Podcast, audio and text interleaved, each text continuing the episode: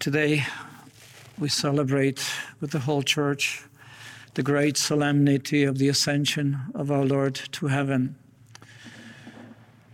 The ascension completes the mission of Christ here on earth.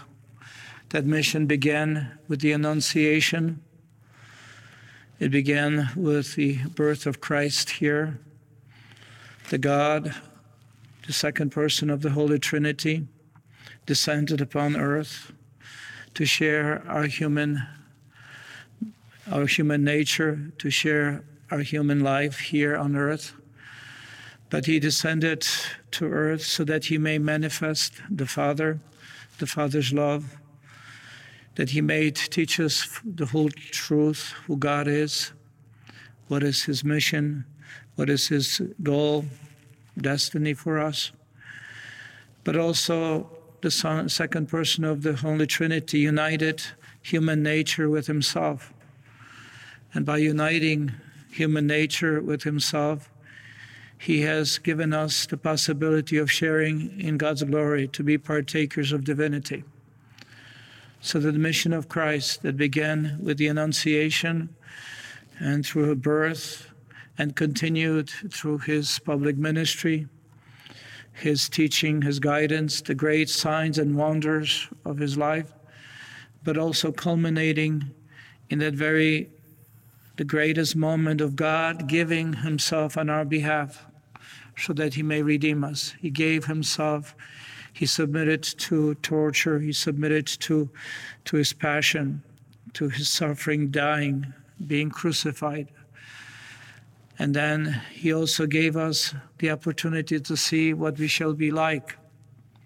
He has risen from the dead and showed us and manifested to us the great gift of that mission for which Christ has come, to give us glorified body, to give us the promise of resurrection, to give us also the capacity to share in the divinity of God himself. That is the mission.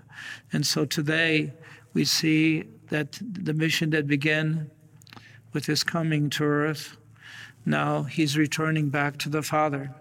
He accomplished his mission. He accomplished and fulfilled the Father's will so that we as human beings may be transformed. We as human beings may be sharers of divinity, which we would not have been able to, because we only were created, yes, with the capacity to know God, but because on account of sin, we forfeited that relationship with God. And so Jesus, the Son of God and Son of Man, God and man, in the person of Jesus, he was able to restore that dignity that we have lost through sin. We have not only lost, but have forfeited heaven. And so he was able to embrace our human ugliness, our sinfulness, everything that destroyed us. He was able to restore the dignity, and he gave us eternity. And so, celebrating the ascension has those two dimensions. One is that dimension of Jesus' life on earth and what he has offered to us. He has given to us a special and extraordinary gift of divinity, of divinizing power. So we look upon this celebration today, not only from the perspective of the moment when he ascended back into heaven, but we see his whole life on earth. So ascension is actually the culminating moment of the incarnation, through where Jesus is visible, and we were able to see him and be with him. But the moment of ascension is also a moment when the Lord returns back to the Father. And what does he do? He continues to usher through his disciples, through all of us, the great gifts that he has given to us when he came. And he continues to be with us.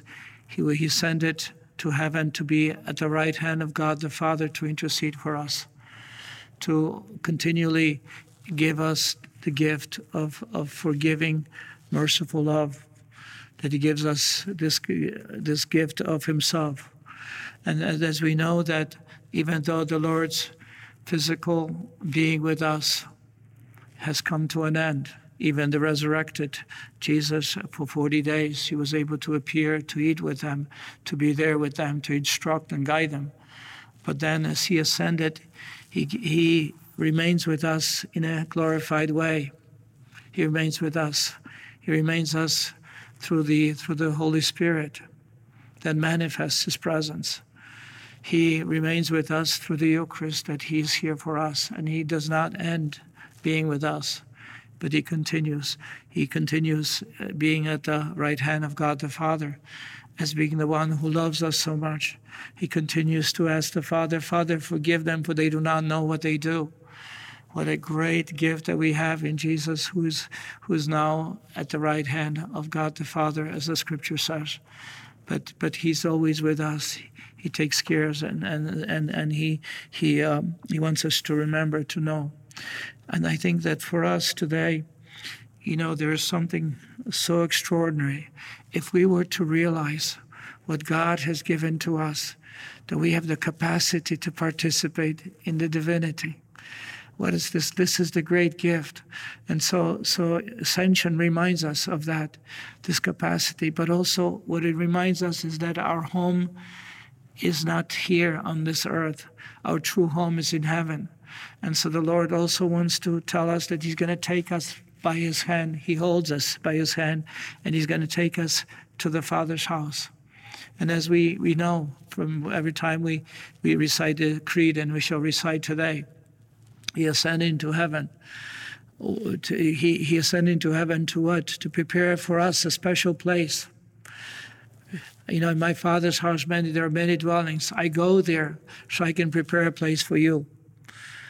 Which means is that Ascension also reminds us not only what happened to Jesus, but will happen to us. That one day we shall also rise. One day we shall be with him in the Father's house.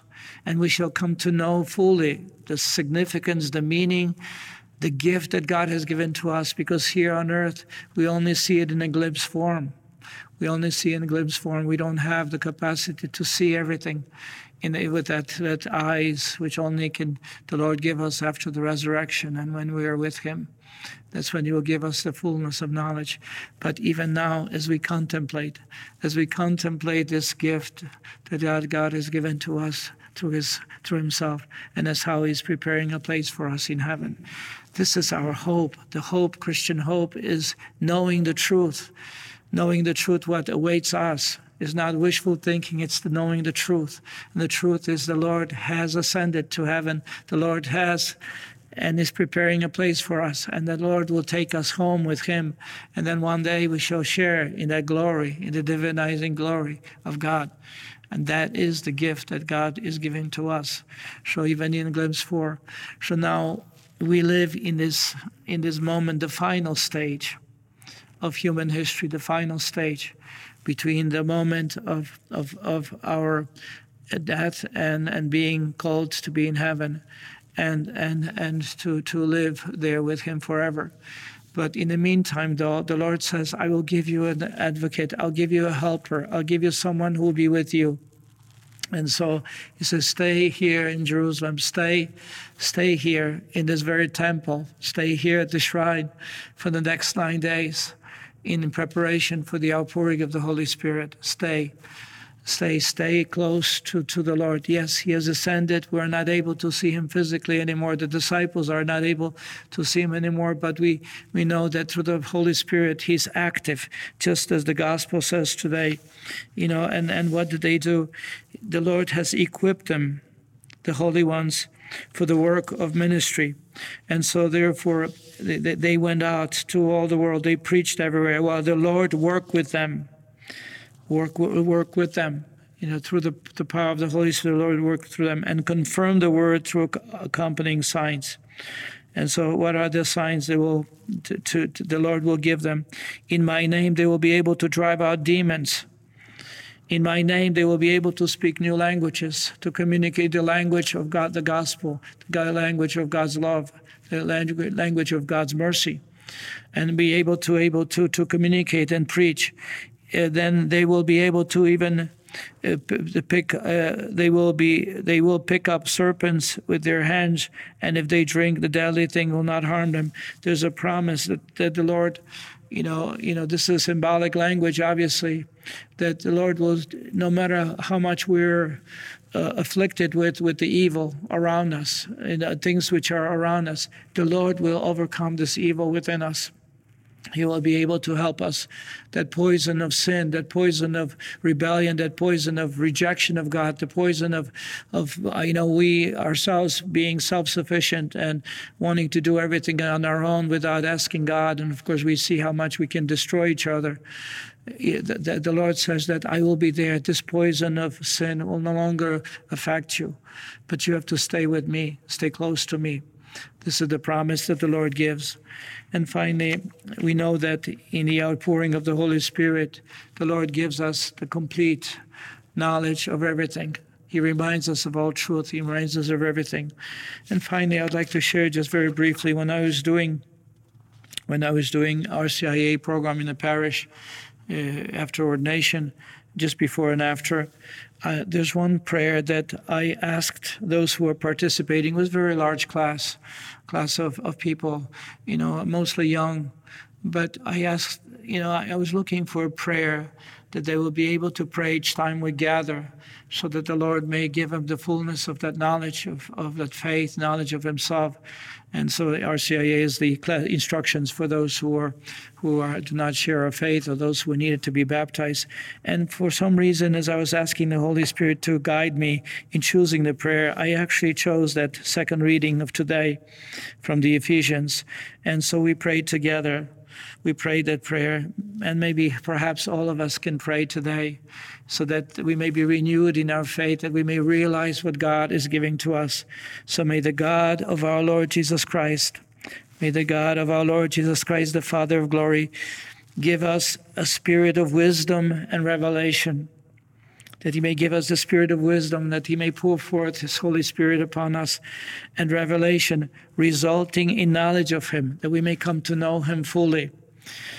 And then the prayer continues, and may the eyes of our hearts be enlightened, because sometimes it's not just our brains that need to be enlightened, but we need the eyes of our hearts, because our hearts love. When they hear, they come to know, and they love. Our brains cannot love. Intellectually, we can appreciate things, but our hearts have to be touched by this revelation of who God is, and so that our eyes of our hearts may be enlightened, that we may know what is the hope that belongs to his call, that we may know the hope of glory, the future hope, the future life and participation in God. And that is the call that we receive, so that we may know what is the hope that belongs to his call, and what are the riches of his glory, because sometimes the word glory doesn't seem to give us the indication of what is it. The glory is the divinizing power. Glory is God's gift of himself, everything that God is. We speak of the word glory, so that he may give us the ability to recognize the riches of the glory in his inheritance among the holy ones, because it is God gives us that inheritance of salvation, and also that we may come to know and understand what is the surpassing greatness of his power for us who believe, the greatness of his power. For us, the power, the dynamic gift that God gives us, the power for us who believe. Sometimes we feel we don't have power. Sometimes we can't even bring our family members to faith.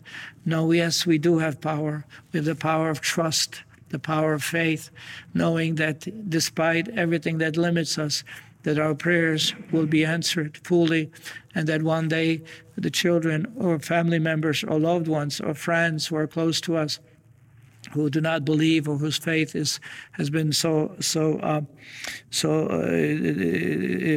limited, perhaps, or maybe reduced in that zeal, that they will also participate. They will know, and also not only the surpassing greatness of his power, but for us who believe, in accord with the exercise of his great might, which he worked in Christ.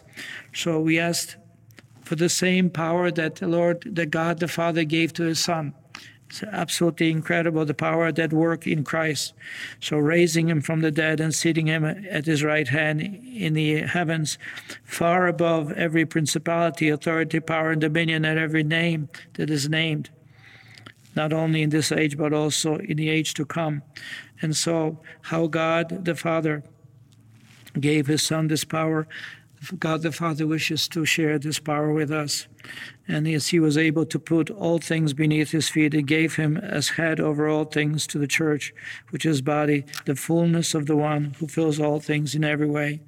So may we then today, as we celebrate this beautiful solemnity of the Ascension, and that we may realize that this is not just what was given to the Lord, but what God gives through his Son to us, that we may realize that we're called to share the destiny of God himself. We are the partakers of his divinity.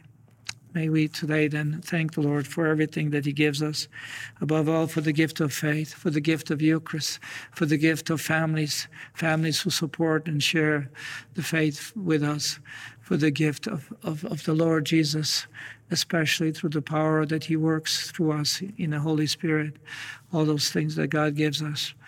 May he accomplish his will in us, that we may one day share his divine glory, be the true partakers of the divinity, which is source of our fulfillment, happiness, and joy. Are you a Marian helper? Join our Spiritual Benefit Society and start sharing in the graces of all the daily masses, prayers, and good works of Marian priests and brothers all over the world. Sign up is free and easy. Simply visit micprayers.org.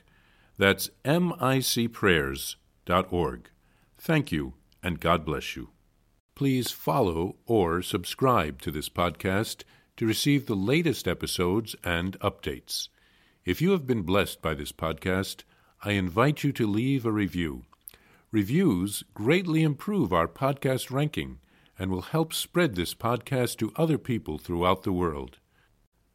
Are you enjoying this podcast? I invite you to listen to more shows brought to you by the Marian Fathers of the Immaculate Conception. Join us daily for enriching spiritual content, which will help you on your journey with Jesus Christ. Simply visit divinemercyplus.org for a complete list of our shows. That's divinemercyplus.org. Are you a Marian helper? Join our Spiritual Benefit Society and start sharing in the graces of all the daily masses, prayers, and good works of Marian priests and brothers all over the world. Sign up is free and easy. Simply visit micprayers.org. That's micprayers.org. Thank you, and God bless you.